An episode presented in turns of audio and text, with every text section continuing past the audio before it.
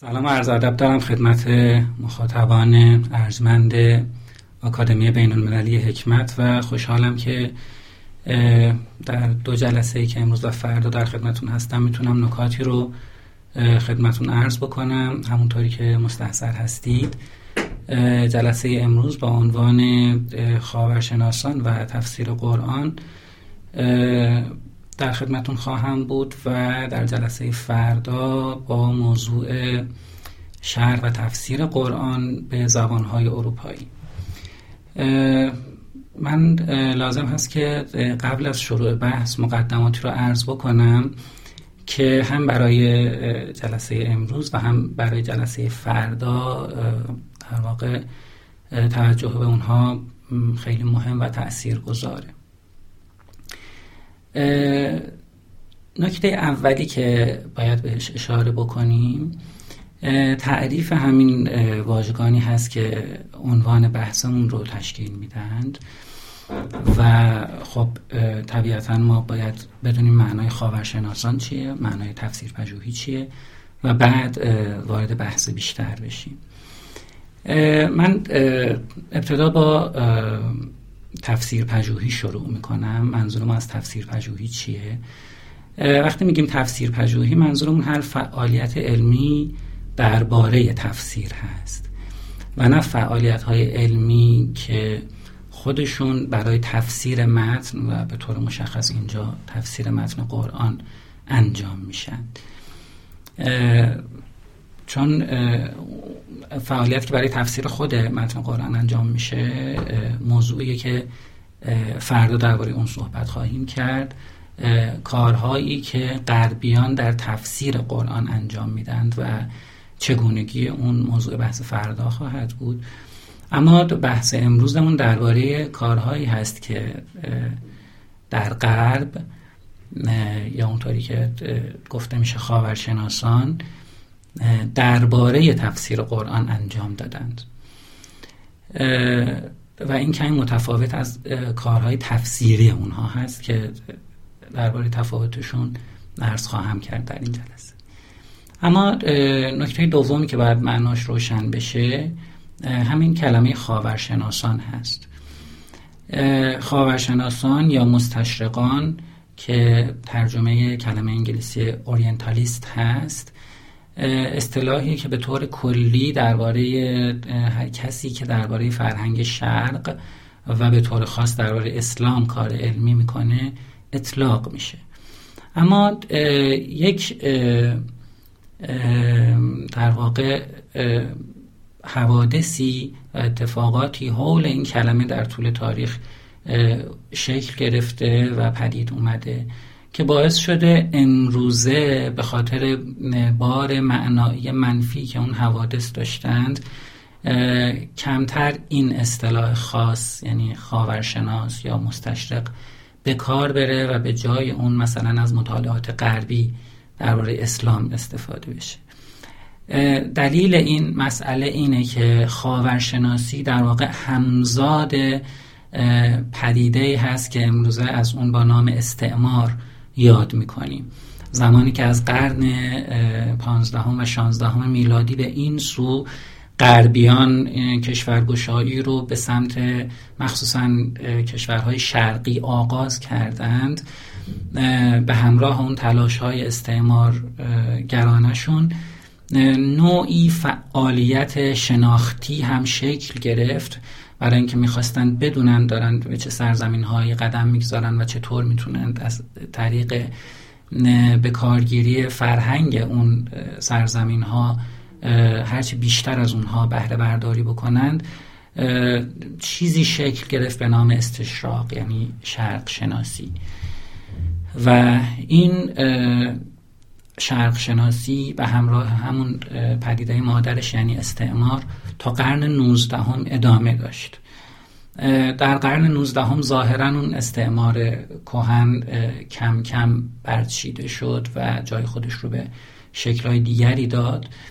و همین باعث شد که فعالیت‌های علمی که از اون به بعد درباره اسلام از طرف غربیان انجام می‌شد به خاطر اون بار معنایی به شدت منفی که خود کلمه استعمار پیدا کرده بود دیگه کمتر مایل باشند که با عنوان شرق شناسی یا استشراق یا اورینتالیسم شناخته بشه و برای همین دیگه از اون زمان به طور کلی با عنوان مثلا مطالعات اسلامی در غرب از اونها یاد میشه. این دلیلی هست که خود غربی‌ها بیشتر مایلند از این اصطلاح استفاده بکنند. اما دلیل دیگری وجود داره که من هم من رو هم در واقع متمایل میکنه به این سمت که از این اصطلاح استفاده بکنم. وقتی ما اینجا میخوایم درباره کارهایی که اصطلاحاً خاورشناسان یا غربیان درباره مثلا تفسیر قرآن انجام دادن صحبت بکنیم، اولین سوالی که پیش میاد اینه که خب چه فرقی وجود داره بین مطالعات تفسیری اونها و مطالعات تفسیری ما؟ من به نظرم اون چیزی که تفاوت ایجاد میکنه خیلی بستگی به همین موقعیت جغرافیایی دو طرف داره. یعنی هرچند در علم به طور مطلق جغرافیا وجود نداره، اما حداقل در این موضوع خاص به دلایلی که به اونها اشاره خواهم کرد این موضوع مهمه. یعنی مهمه که ما بدونیم چیزهایی در غرب، در تاریخ غرب و در جغرافیای غرب و در فرهنگ و طرز تفکر و اندیشه دینی غرب وجود داشته و همچنان داره که باعث تمایزهایی میشه در میان در مقایسه کار اونها با مثلا کار تفسیری اونها با کار تفسیری ما. اگر بخوایم یه نمونه خیلی سادهش رو مثال بزنیم بدون اینکه وارد تفصیل اون بحث بشیم، میتونیم به این نکته اشاره بکنیم که اساساً طرز تفکر غربیان در موضوعات ادبی و یا به طور کلی علوم انسانی و یا حتی کلی تر در علوم یک طرز تفکر آمیخته با تاریخی نگریه، چیزی که بسیار زیاد در شرق غایبه یا خیلی کمرنگه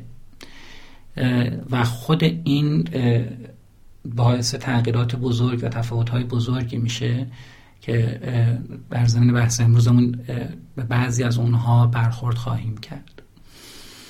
اما یک موضوع مهمتر که باعث میشه نوع نگاه غربیان در این موضوع خاص تفاوت پیدا بکنه و نوع نگاه ما اینه که تمام کارهایی که غربیان درباره قرآن انجام دادند و حتی هنوز هم انجام میدند، فارغ از این که امروزه کسانی که انجام میدند خودشون غربی هستند یا شرقی هستند، چون میدونید که امروزه در دانشگاه‌های غرب بسیار از کسان محققان و اساتید که مشغول کار هستند خودشون شرقی هستند، حتی مسلمان هستند، اما رویکرد و روشی که به کار میبندن در کار علمیشون همون رویکرد غربی و روش غربی. حالا این نکته رو میخوام عرض بکنم که اون چیزی که باعث میشه ما یک رویکرد خاص به عنوان رویکرد غربی داشته باشیم ولو اینکه اون کسی که داره اون رو انجام میده شرقی باشه، اینه که این مطالعات خاص غربیان درباره این موضوع در واقع این موضوع و خیلی از موضوعات دیگه شبیه این بسیار تحت تأثیر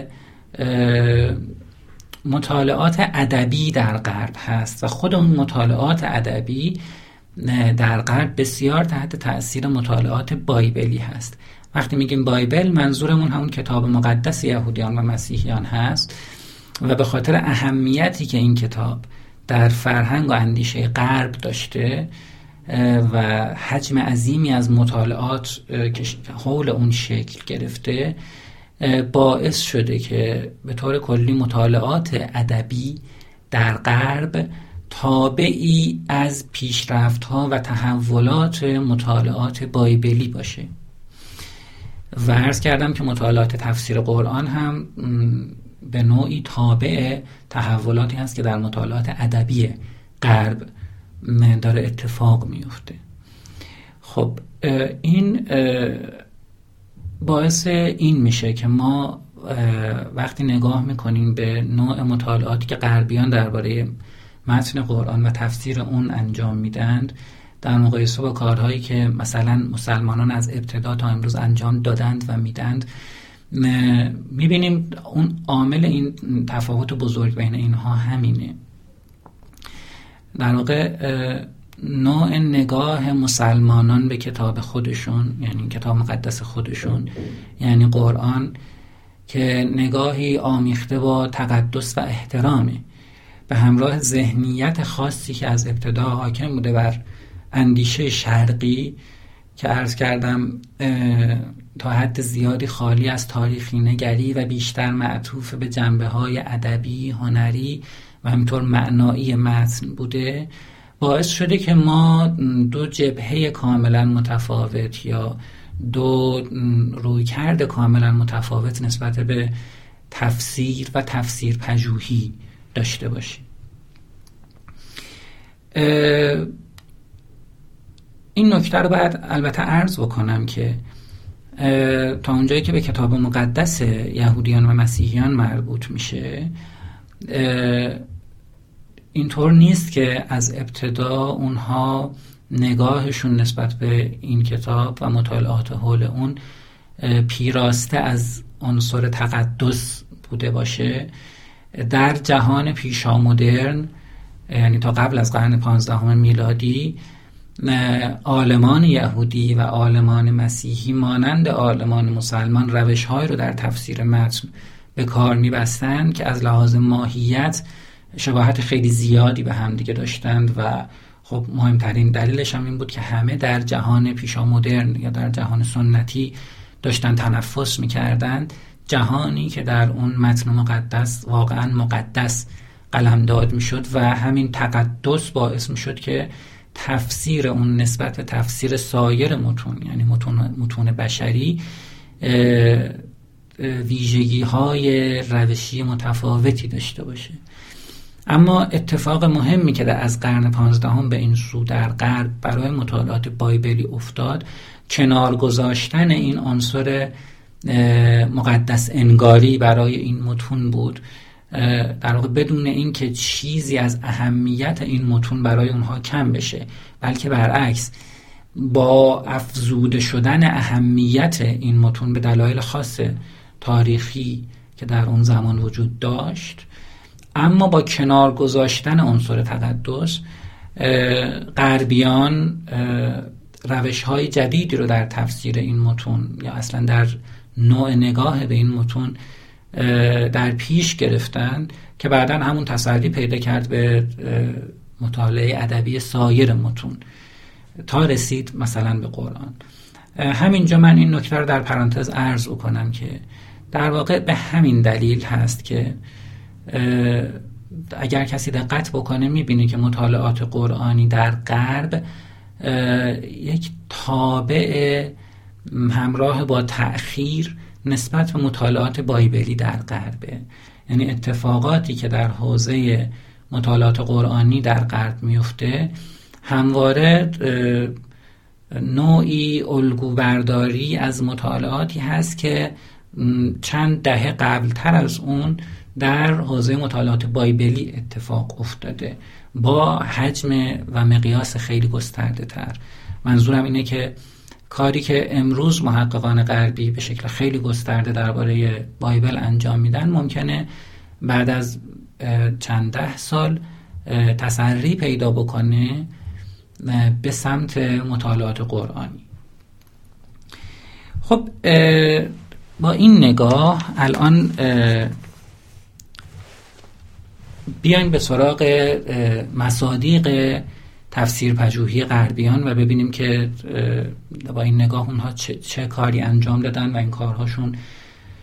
چه دستاوردهایی داشته و چه تفاوتی با کارهایی که ما انجام دادیم داره. اون روحیه تاریخی نگری که قبلاً بهش اشاره کردم که ویژگی تقریباً همیشه حاضر در مطالعات غربیه، باعث شد زمانی که غربیان بعد از پشت سر گذاشتن دوران استعمار و به تبع تحولات جدید که در مطالعات بایبلی اتفاق افتاده بود و اینکه به این نتیجه رسیده بودن که لازم هست که با نگاه غیر دینی و غیر ایدئولوژیک به این متون نزدیک بشند، باعث شد که در اواخر قرن نوزدهم میلادی یک اتفاق بسیار بزرگ در مطالعات قرآنی غرب بیفته که به جهت بزرگی اون حتی ما اون رو باید که اتفاق بزرگ در کل عالم مطالعات قرآنی قلمداد بکنیم، و اون نگارش کتابی به نام تاریخ قرآن توسط شخصی به نام تئودور نولدکه بود که یک محقق آلمانی بود. اهمیت این کار به این سبب هست که تا اون زمان هنوز هیچ کتابی درباره تاریخ قرآن نوشته نشده بود، نه توسط مسلمانان و نه توسط غربیان. در واقع اولین بار بود که کسی به این فکر افتاده بود که برای قرآن هم می شود و باید تاریخی نوشت. خب خود این کتاب الان موضوع بحث ما نیست، چون بحث ما اینجا تفسیر پژوهی غربیان هست. اما اون چیزی که باعث میشه ما از این کتاب آغاز بکنیم این هست که نولدکه در اون کتاب خودش ضمن مباحث مختلفی که درباره تاریخ قرآن داشت، لاجرم جایی به موضوع تاریخ تفسیر هم برخورد کرد و البته بیشتر در ویرایش های بعدی اون کتاب که در اوایل قرن بیستم منتشر شد توسط با ویرایش شاگردان نولدکه و تحت نظر خود او، مباحثی به این کتاب اضافه شد درباره تاریخ تفسیر. اینجا همه بحث هایی که ما در این کتاب میبینیم عمدتاً بحث هایی هستن که کاملا با رویکرد تاریخی دارن نوشته میشن. یک رویکرد شکاکانه نسبت به وثاقت بسیاری از روایات تاریخی همراه با نقد و حلاجی مطالبی که در تفسیرهای اسلامی اومده و معرفی اونها و ذکر کردن ویژگی های هر کدوم از اونها و اینکه چه چیزی هر کدوم از تفاسیر مهم اسلامی رو از تفاسیر دیگر متمایز میکنه. این چیزی بود که در اون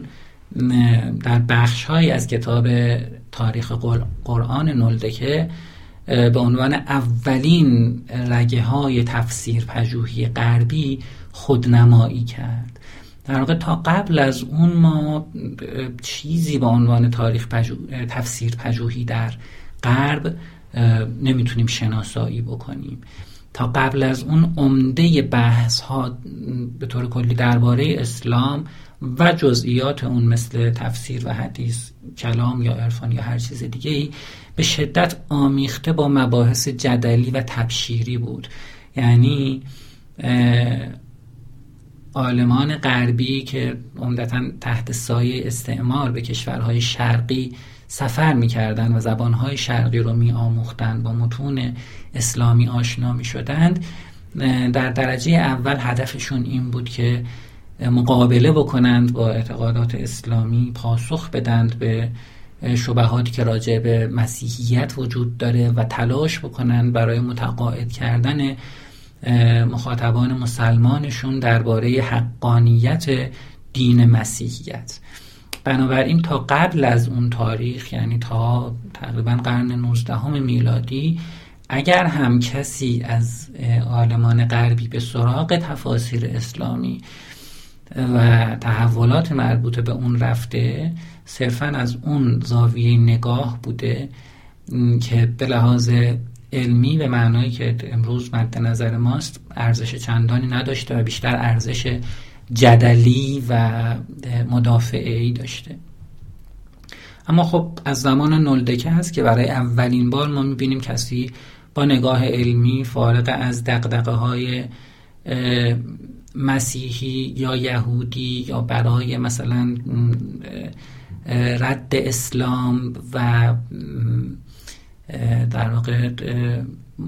مثلا مقابله با اعتقادات اسلامی، بلکه صرفا از منظر یک محقق علاقمند به دانستن درباره تحولات تاریخ اسلام کسی میاد و چیزی درباره تاریخ قرآن می‌نویسه که ضمن اون به تاریخ تفسیر هم میپردازه. خب به همون نسبتی که در جهان اسلام تا اون تاریخ درباره تاریخ قرآن هیچ وقت التفاتی صورت نگرفته بود و کاری انجام نشده بود، درباره تاریخ تفسیر هم وضعیت همین بود. عالمان مسلمان چیزی هم درباره تاریخ تفسیر ننوشته بودند به طور خاص. اما خب بعد از مدت زمانی از نگارش تاریخ قرآن نولدکه عالمان مسلمان به تکاپو افتادند که خودشون چیزی درباره تاریخ قرآن بنویسند و بعد از اون با چند دهه تأخیر نگارش کتاب‌های درباره تاریخ تفسیر از طرف عالمان مسلمان هم شروع شد. اما اولین کتابی که به طور خاص درباره تفسیر پژوهی نوشته شد باز هم از طرف یک عالم غربی بود، این بار یک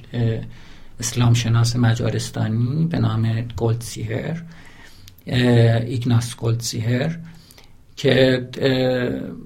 البته در او هم مانند نولدکه در زمینه‌های مختلفی از مطالعات اسلامی تخصص داشت،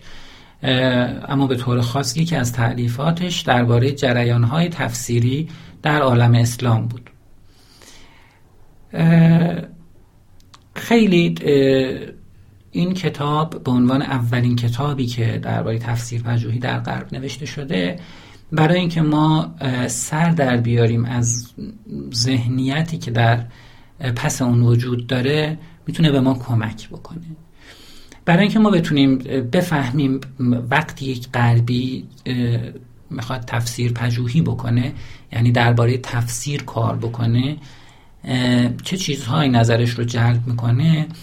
خود فصل بندی کتاب گلدسیهر میتونه خیلی به ما کمک بکنه. اگر دقت بکنید به فصل بندی کتاب گلدسیهر، میبینید که شش فصل شش, شش فصل اصلی داره این کتاب که با شکلگیری تفسیر آغاز میشه، که عمدتاً در اون فصل گلدسیهر درباره قرائات قرآن صحبت میکنه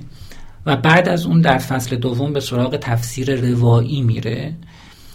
و درباره این صحبت میکنه که چطور تفاسیر اولیه عمدتاً متشکل از روایات بودند و تقریباً چیزی جز روایات در اونها دیده نمیشد. بعد از اون فصل رو به تفسیر اجتهادی اختصاص میده و درباره این صحبت میکنه که چطور بعد از گذشت زمانی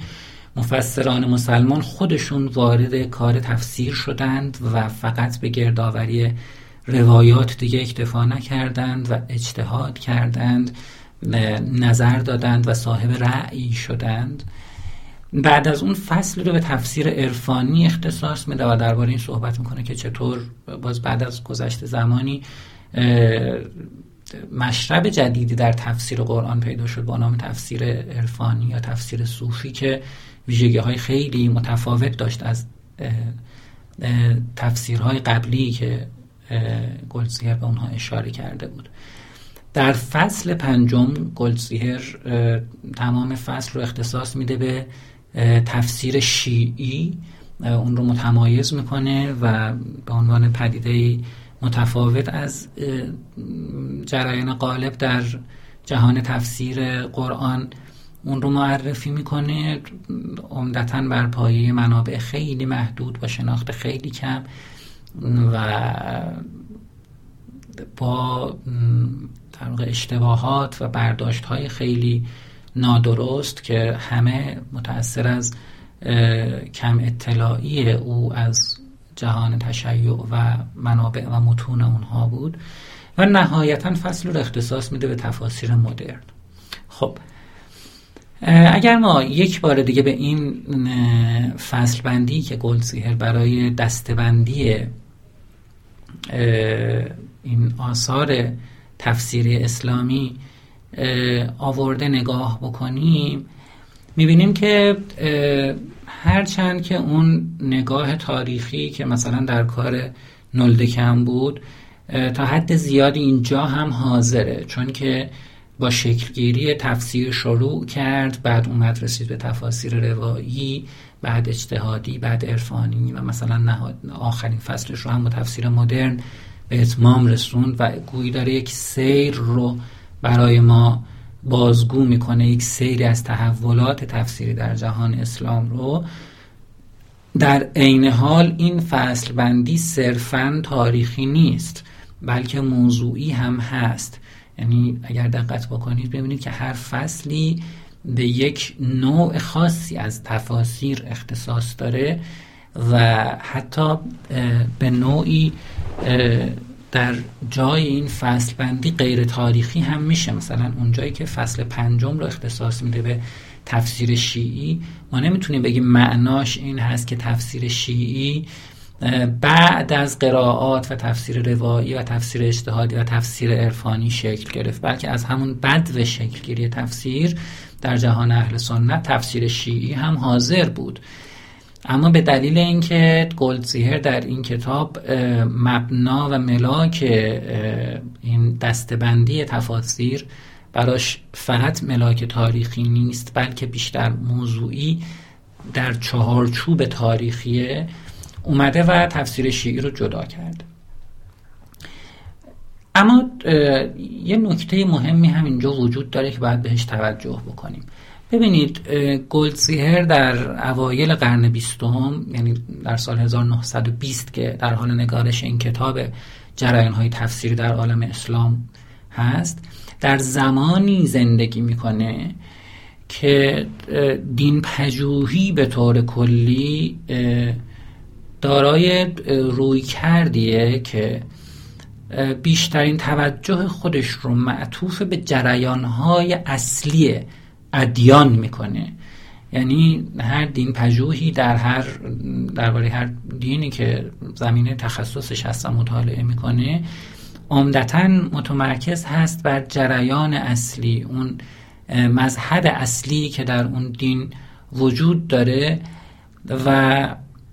اقلیت‌های مذهبی یا اون مذاهب فرعی در هر کدوم از ادیان در اون تلقی که در اون زمان وجود داشت از کلیت ادیان به نوعی کجروی یا انحراف در جریان اصلی دین محسوب می شدن و همین باعث می شد که توجه کمتری به اونها بشه، یا اگر توجه میشه توجه حاشیه‌ای باشه به این معنا که متن اصلی رو، اون جریان اصلی رو یا تمرکز اصلی رو بر اون مذهب اصلی قرار بدن و اگر هم قرار هست درباره مذاهب دیگه بحث بکنن در سایه اون مذهب اصلی از اون بحث بکنن. به همین دلیله که شما وقتی کتاب گلدزیهر رو میخونید و حتی کتاب نولدکه رو میخونید، چون هر دو تقریبا در یک فضای فکری و در تقریبا یک بازه زمانی، یک برهه زمانی نگاشته شدند، میبینید موقعی که درباره تفاسیر اهل سنت بحث میکنند بحثشون توأم با نوعی احترام نسبت به اون تفاسیر هست، اما وقتی به تفاسیر شیعی میرسند نگاهشون آمیخته با نوعی تحقیره.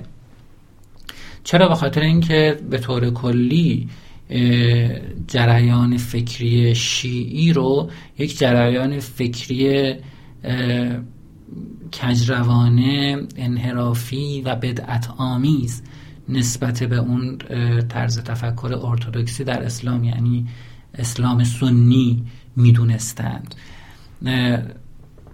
در واقع شاید نیاز باشه من اینجا تصریح بکنم که ما موقعی که نگاه میکنیم به آثار کلی کسانی مثل گلدزیهر میبینیم که اصلا اسلام سنی برای اونها به نوعی الگوی اصیل و صحیح دینورزی به طور کلی بوده و گاهی گلدزیهر در بعضی از آثارش تصریح میکنه که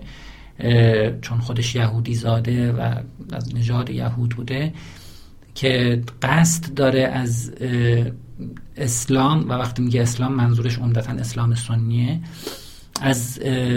جریان فکری اسلام که به نظر او جریانی بسیار پخته و بالغ بوده کمک بگیره برای ایجاد اصلاحات در طرز تفکر سنتی یهودی که از نگاه او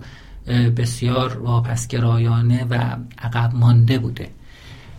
با چنین نگاهی او اسلام سنی را اسلام استاندارد میدونسته. و البته این رو هم باید اضافه بکنیم که اصلا جهان شیعی چه برای نولدکه و شاگردانش و حتی چه برای گلدزیهر که کمی متأخرتر زندگی میکرد نسبت به اونها، جهان بسیار ناشناخته‌ای بوده. گذشته از بعد مکانی نسبت به کشورهای شیعی، اصلا منابع شیعی خیلی کمی در دسترس اونها بوده و چند تفسیر شیعی که به دست اونها رسیده بوده عمدتاً تفاسیری بوده که لزوماً جزء تفاسیر معتبر و مرجع شیعی محسوب نمیشن. تفاسیر مثل تفسیر قمی مثلا، عمده ارجاعات اونها به کتاب‌های از این سنخه و همین باعث شده که تصویر کلی که از تفسیر شیعی در این آثار وجود داره یک تصویر خیلی منفی باشه. بعد از نگاشته شدن این دو اثر علمی بسیار مهم در غرب، این که میگم بسیار مهم به خاطر اینکه نه تنها این کتاب‌ها در زمان خودشون بسیار شهرت و محبوبیت در جامعه علمی پیدا کردند و مورد اقبال قرار گرفتند، بلکه تا همین امروز این کتاب‌ها هنوز به نوعی مرجعیت خودشون رو حفظ کردن، حداقل اگر نه مرجعیت اهمیت خودشون رو، و همچنان این کتاب‌ها مورد توجه هستند. از بعد از سال هزار و نهصد و بیست که این کتاب مهم توسط گلدزیهر نوشته شد، اتفاقاتی در جهان غرب افتاد که باعث شد تفسیر پژوهی کم کم سمت و سوی دیگری پیدا بکنه. توجه میکنید همچنان همه اتفاقاتی که داره سمت و سو میده به مطالعات غربی درباره تفسیر قرآن، همه ریشه در خود غرب دارند. چه تا اینجا که در واقع اون نوع تفکر تاریخی نگر یا مثلا نوع علایق مطالعات بایبلی یا مثلا اتفاقات استعماری و پسا استعماری باعث شده بود، یا حوادثی که از هزار و نهصد و بیست به بعد اتفاق میفته و سمت و سوی دیگری به سمت این به, به این جریان میده، این همه ریشه در غرب دارند. دو اتفاق مهم به طور خاص در غرب میفته که باعث میشه ما از میانه های قرن بیستم به این سو شاهد تحولات مهمی در تفسیر پژوهی غربی باشیم. اولین اتفاق وقوع دو جنگ جهانی هست که خب به فاصله کمی بعد از نگارش همون تفسیر جنگ جهانی اول شروع شد که با شکست آلمان به پایان رسید و بعد در میانه های قرن بیستم دوباره جنگ جهانی دوم اتفاق افتاد و باز با شکست آلمان به پایان رسید و این خیلی برای بحث ما مهمه، چون تا اینجا این آثار مهمی که درباره یا مهمترین آثاری که درباره تفسیر پژوهی شکل گرفته بود همه از سنت آلمانی زبان برآمده بود و در واقع پرچمدار مطالعات تفسیری در غرب سنت آلمانی بود. اما بر اثر این شکست‌های فاجعه باری که آلمان در این دو جنگ جهانی متحمل شد و ویران شد و پرتاب شد به ویرانه ای از تاریخ که نیاز به چند دهه کار برای بازسازی خودش داشت، باعث شد که مرجعیت این مطالعات علمی درباره اسلام، قرآن و تفسیر منتقل بشه به جهان انگلیسی زبان که در واقع به نوعی فاتح جنگ های جهانی بود. خب البته جنگ جهانی تنها پیامدش این نبود، پیامدهای بسیار مهمتری در عرصه مطالعات علوم انسانی داشت، در فلسفه، در زبانشناسی، در ادبیات و همه شاخه‌های علوم انسانی، که این پیامدها دامنگیر مطالعات اسلامی هم شد و اون حیرت و اون بحت و شکه شدگی و شکاکیتی بود که بر اثر این دو فاجعه بزرگ بشری در قرن بیستم برای انسان‌هایی که دیگه در دوران بعد از این جنگ‌ها داشتند زندگی می‌کردند اتفاق افتاد. کسانی که با تحولات فلسفی در غرب آشنا هستند می‌دونن که اصلاً از بعد از جنگ جهانی دوم در عالم فلسفه، زبانشناسی و به طور کلی علوم انسانی پارادایم‌های جدیدی ظهور کرد بر اثر همین حیرت و شکاکیت ناشی از این دو فاجعه بزرگ بشری، که خب اون قسمت مهمش برای بحث ما در واقع همین شکاکیت، همین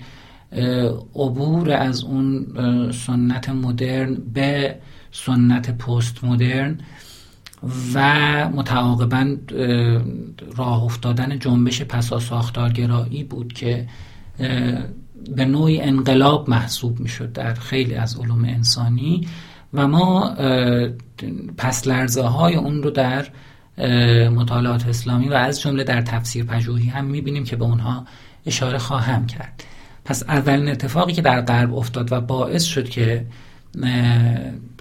نگاه ها عوض بشه به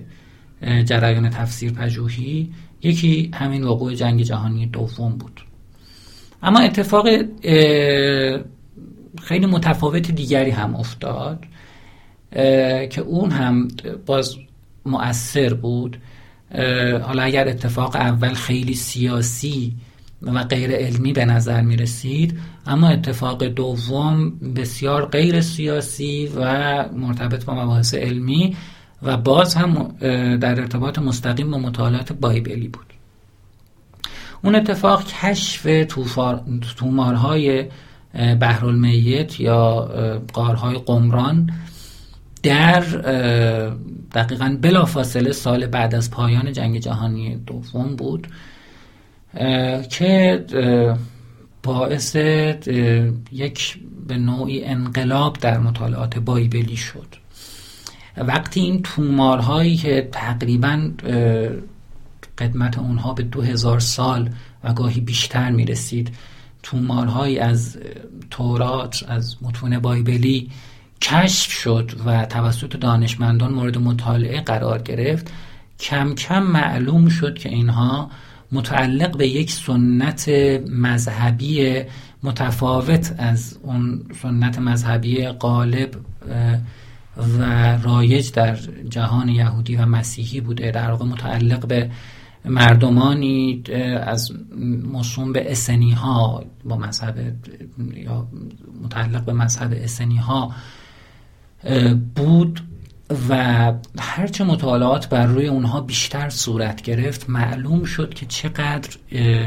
تفاوت‌های ریزی که در این متون نسبت به متون شناخته شده بایبل وجود داره مهم و تأثیرگذاره و باعث میشه فهم ما از تاریخ بایبل، از تاریخ یهودیت و حتی تاریخ مسیحیت دستخوش تحول و پیشرفت بشه. تأثیر این بر تفسیر پژوهی یا به طور کلی مطالعات اسلامی یا سایر مطالعات دینی چه بود؟ از اینجا عالمان ادیان به این نکته التفات پیدا کردند که سنت‌های به حاشیه رانده شده در جریان‌های دینی، اینها صرفاً به این دلیل که حاشیه‌ای هستند نباید بی اهمیت قلم داد بشن، بلکه برعکس باید بدونیم که چقدر مطالعه اونها، توجه به اونها میتونه حتی برای شناخت درست همون جریان اصلی دین مهم و تاثیرگذار باشه. این به همراه اون جنبش پست مدرنیسم که مثلا یکی از پیامدهاش اون جریان پدیدارشناسی در دین بود، اینها دست به دست هم دادند و باعث شدند که در نیمه دوم قرن بیستم توجه به مذهب شیعه در مطالعات اسلامی اهمیت پیدا بکنه. به این ترتیب کسانی هم که درباره تفسیر در این دوره کار می‌کردند بعد از این تفاسیر شیعی رو جدی‌تر گرفتند و همین باعث شد که از این زمان به بعد ما ببینیم که تلاش عالمان غربی برای دسترسی به منابع غربی، به منابع شیعی، برای سفر به کشورهای شیعی و شناخت دقیق‌تر از مذهب و اندیشه اونها و نگارش درباره اون بیشتر و بیشتر میشه. خب این اتفاق خیلی مهمیه. اما باز اگر برگردیم به همون جنبش پس و ساختارگرایی در غرب که در پی جنگ جهانی دوم اتفاق افتاد، اثر بسیار مهم دیگری که در جهان غرب درباره تفسیر پژوهی شکل گرفت و به نوعی تبدیل به بدیل و نظیر اون کتاب گلدسیهر شد، منتها در این جهان جدید کتاب‌هایی بود، دو کتابی بود که در واقع در دهه هفتاد میلادی دانشمندی به نام جان ونسبرا نوشت و در اونها با نگاه کاملا متفاوت به این موضوع پرداخت. این تفاوت از اینجا ناشی میشه که در واقع به خاطر شکاکیتی که در این اصل فراگیر شده بود در بین بسیاری از دانشمندان، دیگه میل به اتکا به منابع و تحلیل‌های تاریخی در میان دانشمندان رو به کاهش گذاشته بود و در واقع از این جهت ما میتونیم ما میتونیم ونسبرا رو پیامبر این نگاه شکاکانه نسبت به متون کهن قلمداد بکنیم، به سبب اینکه زاویه نگاهش رو کاملا از تحلیل تاریخی برداشت و منتقل کرد به تحلیل ادبی. یعنی برخلاف نولدکه و گلدسیهر که از تحلیل‌های تاریخی شروع می‌کردند تا به تحلیل‌های ادبی برسند، ونسبرا کار رو معکوس کرد و با این ادعا و با این پیش‌فرض که اصلاً ما پیش دسترسی به واقعیت تاریخی نداریم، اصلاً واقعیت تاریخی در دسترس ما نیست، متون تاریخی همه مشکوکند و تاریخی که روایت میکنن تاریخ ساختگیه، تاریخ دلخواه نویسندگانشونه، تصمیم گرفت تاریخ رو بازسازی بکنه از نگاه خودش از طریق تحلیل ادبی. یعنی ادعای او این بود که، نه فقط ادعای اون، یعنی در واقع چیزی که در اون جهان اون روز فراگیر شده بود، کما اینکه مثلا دریدا به عنوان یکی از توریسیان‌های هرمنوتیک اون زمان تصریح کرده بود که هیچ چیزی خارج از متن وجود نداره، یعنی شما حتی واقعیت‌های تاریخی رو از راه تجزیه و تحلیل و یا کالبد شکافی متن باید بازسازی بکنید، بسازید. و این کاری بود که ونسبرا به دنبالش بود و توی این دو کتابش تلاش کرد که انجام بده. بنابراین ما در کتاب ونسبرا، با اینکه کتاب خیلی مهم درباره تفسیر هست، در واقع یکی از مهمترین آثار تفسیر پژوهانه غربی هست، اما دیگه به هیچ عنوان اون دسته‌بندی رو که مثلا گلدسیهر انجام داده بود که هم به نوعی تاریخی بود هم به نوعی موضوعی بود، اصلا اونطور دسته‌بندی رو نمی‌بینیم. کاری که ونسبرا میاد در این کتابش انجام میده اینه که میاد و ابزارهای تفسیری رو که در پی تحلیل ادبی متن شناسایی میکنه در تفاسیر، اینها رو فهرست میکنه و یک فهرست دوازده تایی از ابزارهای تفسیری مورد استفاده مفسران گردآوری میکنه. ابزارهایی مثل مثلا توجه به قرائات، تبیین‌های لغوی، تبیین‌های بلاغی، مثلا استفاده از داستانگویی، بسط و تفصیل مطالب، استفاده از اسباب نزول، استفاده از ناسخ و منسوخ، ژانر تعیین مبهمات یا مثلا شواهد شعری یا چیزهایی از این قبیل. یعنی همه اینها رو گردآوری میکنه، دسته‌بندی میکنه، به دوازده ابزار تفسیری مختلف میرسه که در همه این تفاسیر کمابیش هر کدوم از اینها یافت میشه. بعد میاد و بر اساس این که در هر کدوم از تفاسیری که مورد مطالعه قرار میده چند تا از این ابزارها مورد استفاده قرار گرفته، یک دسته‌بندی جدید برای تفاسیر پیشنهاد میکنه که خیلی متفاوت با اون دسته‌بندی که مثلا گلزیهر گفته بود. بر این اساس ونسبرا میاد و پنج نوع تفسیر یا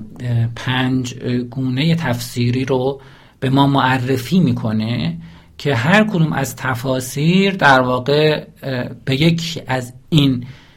پنج دسته تعلق پیدا میکنند. این پنج دسته از کجا میان؟ از اینجایی که در هر کدوم از اینها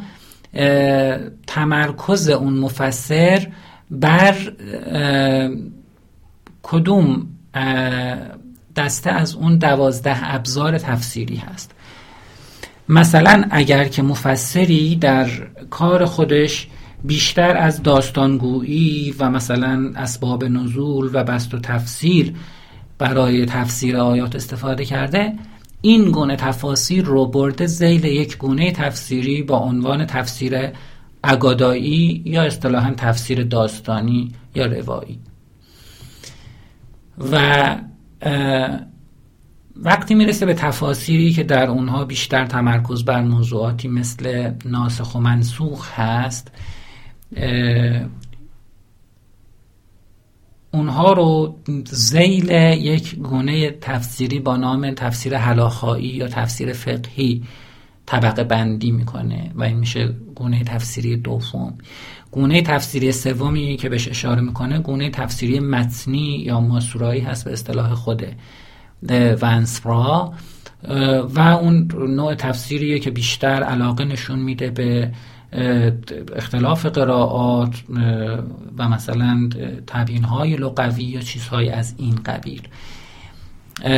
گونه چهارمی که معرفی میکنه تفسیرهای بلاغیه، اون تفسیرهایی که بیشتر به تبیین‌های نحوی و بلاغی و شواهد شعری و چیزهای از این قبیل، یعنی از این ابزارهای تفسیری استفاده میکنن. و نهایتاً تفسیر تمثیلی که بیشتر در اون ابزارهای تفسیری دیگه‌ای مثل تعیین مبهمات و قیاس و چیزهای از این قبیل دیده میشه. میبینیم که خیلی متفاوت این دسته‌بندی که ونسبرا از تفاسیر اسلامی انجام میده نسبت به اون کاری که مثلا گلدسیر انجام داده بود. اما خب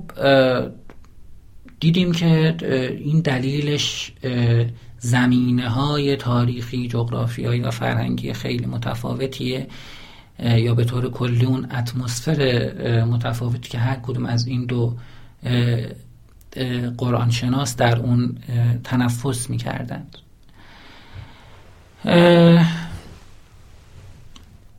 اما خب طولی نکشید که این جنبش پسا ساختارگرایی در غرب رو به زوال و حتی شکست رفت. یعنی در کمتر از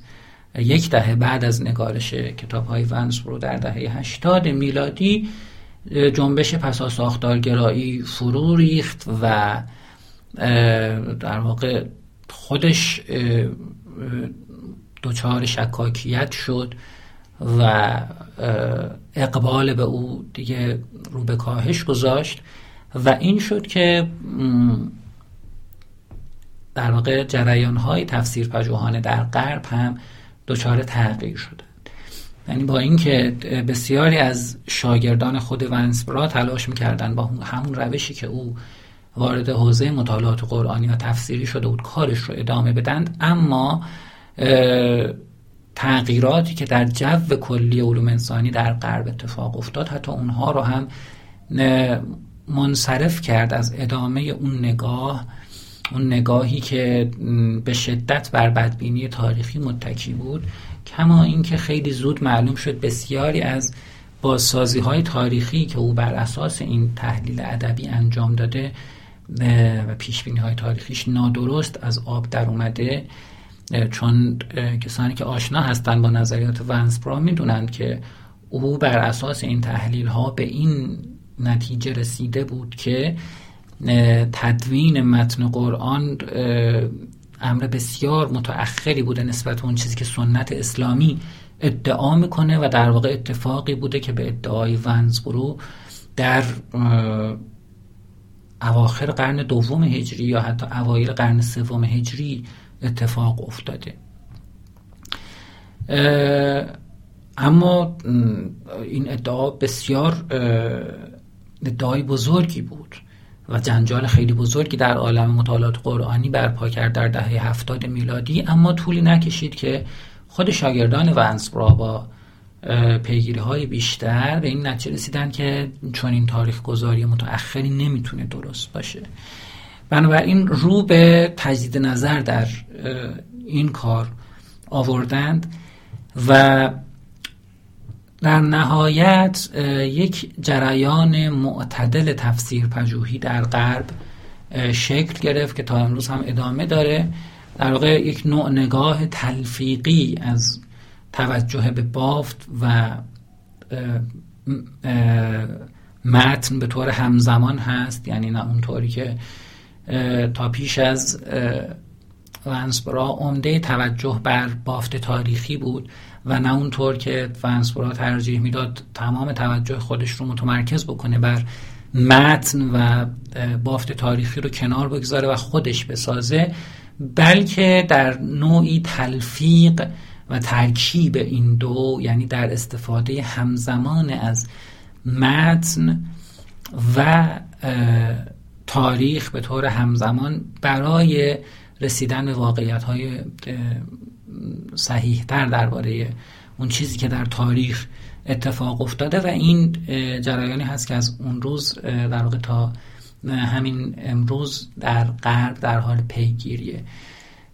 دوستانی که مایل به مطالعه بیشتر درباره این موضوع هستن میتونن به طور خاص به نوشته های اندرو ریپین، شاگرد برجسته ونسبرا، درباره وضعیت مطالعات قرآنی و تفسیری در غرب مراجعه بکنن که اونجا خیلی خوب توضیح میده که چرا و چطور نیاز پیدا کردن عالمان غربی که بعد از کار بزرگی که گلدسیر انجام داده بیاند و کارهای جدیدی انجام بدن، کتابهای جدیدی تألیف بکنن. اونجا به صراحت میگه در مقدمه کتابی که در واقع مجموعه مقالاتی هست که در کنفرانسی با این موضوع ارائه شده بودند و ریپین سرویراستار اون کتاب هست، در مقدمه تصریح میکنه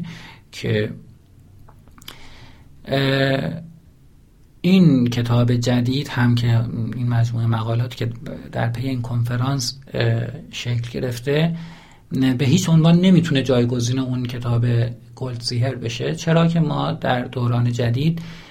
به جای یک کتاب نیاز به کتاب‌های زیادی داریم که هر کدوم از اونها به یک جنبه از تفسیر پژوهی جدید بپردازند و نشون بدن که چطور این تفسیر پژوهی در جهان غرب خودش شاخه شاخه شده و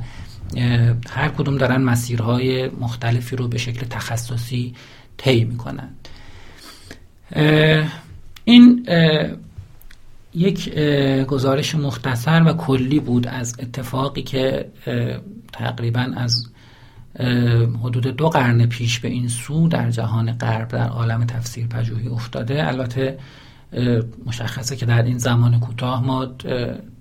نمیتونستیم وارد جزئیات بشیم و مجبور شدیم، ناگزیر بودیم که در واقع توجه خودمون رو معطوف به همین کلیات بکنیم. اما کسانی که علاقه‌مندند بیشتر درباره این موضوع بدونن باید مراجعه بکنند به تکنگاری هایی که داره انجام میشه و امروز خیلی زیاد شده درباره تفسیر، که بعضی از اونها ترجمه هم شده به فارسی و در دسترس هست و در واقع بعد از آگاهی از این مقدمات و این زمینه ها و این کلیاتی که عرض کردم، اکنون اگر به سراغ این تکنگاری ها بریم، چه مقالات و چه کتاب ها، اون وقت دید بهتری پیدا میکنیم از این که این تفسیر پژوهی در غرب از کجا ریشه گرفته، چه تاریخی رو طی کرده و چطور به اینجا رسیده. من در جلسه بعد تلاش میکنم که از تفسیر پژوهی غربیان عبور بکنم و وارد فرایند فعالیت‌های تفسیری غربیان بشم و درباره این صحبت بکنم که فارغ از کارهایی که غربیان درباره تفسیر کردند، یعنی تفسیرهایی که عالمان مسلمان در طول تاریخ نوشته بودند، وقتی خودشون وارد جریان تفسیر قرآن شدند چگونه عمل کردند و این عمل کردشون چه تفاوتی با اون نوع فعالیت‌های تفسیری عالمان مسلمان داشت. بنابراین من الان خداحافظی میکنم و فردا در با موضوع شرح و تفسیر قرآن در زبان‌های اروپایی در خدمت شما خواهم.